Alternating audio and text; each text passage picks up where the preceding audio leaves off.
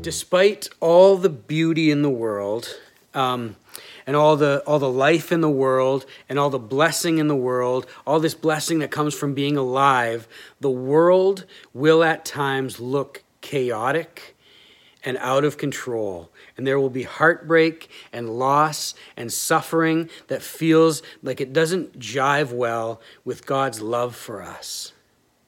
Although it looks chaotic to us, it never looks chaotic to God, ever. It never looks out of his control. He's never going, oh no, what now? God doesn't drive an ambulance. He never shows up to something after the fact and tries to put the pieces back together. That's not the way he works. There's no triage in the kingdom of heaven. God God governs the chaos. There will be a day, um, if you haven't been there yet, where you are perplexed, where you are confused.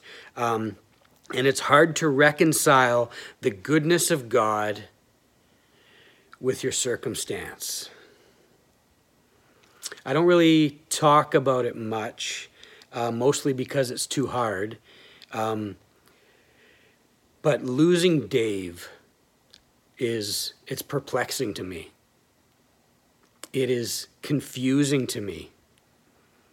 I still find myself asking why. I just I don't get it. How do you how do you explain this? How do you reconcile this? See, this is probably the question that is thrown at us who are, are, are people of faith um, by those who don't believe. If God is good, then how can we explain all that has gone wrong in the world? How can you explain the death of a good friend? How can you explain disease? How do you explain these things if God is all powerful and if God is good? I'm going to tell you. I'm going to solve it for you right now. Are you ready? I don't know. I don't know. So let's talk. I'm I'm 36 years old. Um, I've been here for 36 well not here. I've been on this earth for 36 years. If I'm 36 and even if I were a well-educated 36 aren't I still just small and sad in comparison to a God that is the Alpha and the Omega, the beginning and the end.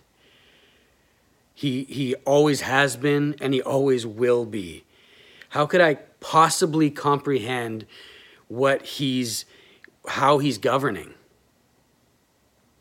So my my four year old daughter, she's she's beautiful. I love her so much. I, she brings me so much joy, so much delight. Um, she has a view of the world that is not similar to my view of the world. She has a way that she would like things to be. Um, she has a, a menu of things that she would rather eat. She has a time that she would like to go to bed. Um, she has a way that she would like to live. I see it differently because I'm 36 and she's four. Now, if such a gap exists between her and me, what must the gap be between that which is finite and that which is infinite? That which, which is dew on the grass, that's here in the morning and gone by the afternoon, versus the sovereign King of glory.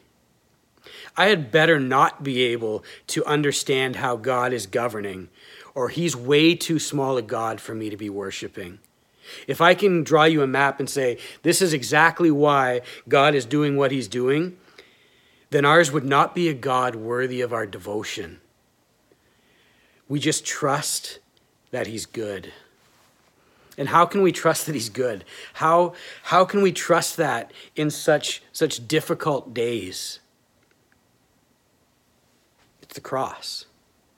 It's the cross. The cross is God's initiating love the death of Jesus Christ on our behalf for the glory of God is, is the picture of God's goodness in our hearts and our souls. He is for me. He's not against me. He is for me, not against me. Otherwise, Christ wouldn't have come. He is for me. He's not against me.